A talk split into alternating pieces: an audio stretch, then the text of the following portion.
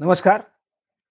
दोनच दिवसापूर्वी माणिकताई म्हणजे माणिक वर्माजी या गायिका सुप्रसिद्ध यांच्याबद्दल काही आठवणी बऱ्याच ग्रुपवर येत होत्या.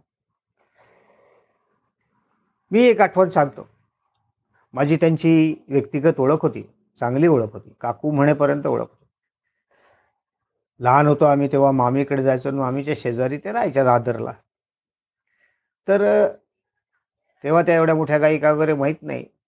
नव्हतं. आता ते सर्व आठवतंय.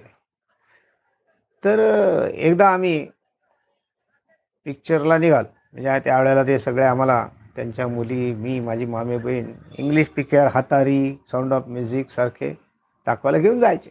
आणखीन एखादा चांगला हिंदी. तर आम्ही गेटवे ऑफ इंडियाला फिरायला आणि तिथून पिक्चरला असं काहीतरी प्लॅन करून निघालो. बरेच जण होता दो आता दोन टॅक्सी काही मिळेना किंवा एवढ्या करायच्या प्रश्न काहीतरी चर्चा मामीत त्यांची चालली.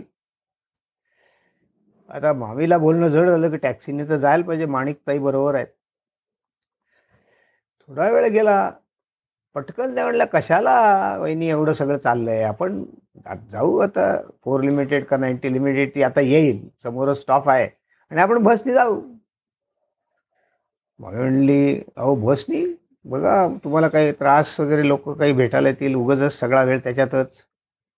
अशा पद्धतीचं मामी बोलली. "अह, त्याला काय होतं? अशा पद्धतीने त्याने उत्तर दिलं असू दे. पण नको एवढे सगळे आपण दोन दोन टॅक्सी करायच्या जायचं. मुली पण मोठ्या आहेत. कोण कुठल्या टॅक्सीत बस मग कशा प्रश्नापेक्षा आपण बसनीत जाऊ. असं करून ठरलं आणि त्याप्रमाणे आम्ही सगळे बसनी गेटवे ऑफ इंडियाला गेलो. रिगलला का काहीतरी पिक्चर होता मला वाटतं. तर इतक्या मोठ्या व्यक्तिरेखा असलेल्या नावरूप असलेल्या त्या माणिकताई. राणीमान विचारसरणी खूपच सारी. अगदी आम्ही शेजारच होतं जायचो हातावर खाऊ द्यायच्या गोळ्या द्यायच्या. खूप खूप. आणि कॉलनीमध्ये पण त्यांचं वागणं वगैरे जे होतं ते असं त्या काळामध्ये एवढ्या मोठ्या त्या गृह असतील व्यक्तिरेखा नावारूपाचं असं वाटलं नाही इतकं त्यांचं राहणीमान किंवा वागणं साधं सरळ होतं. आज त्याची प्रामुख्याने आठवण होते की एवढी मोठी माणसं किती डाऊन टू अर्थ असतात. बरीचशी असतात. पण ते आपल्याला बघायला मिळालं आहे आपलं भाग्य. धन्यवाद.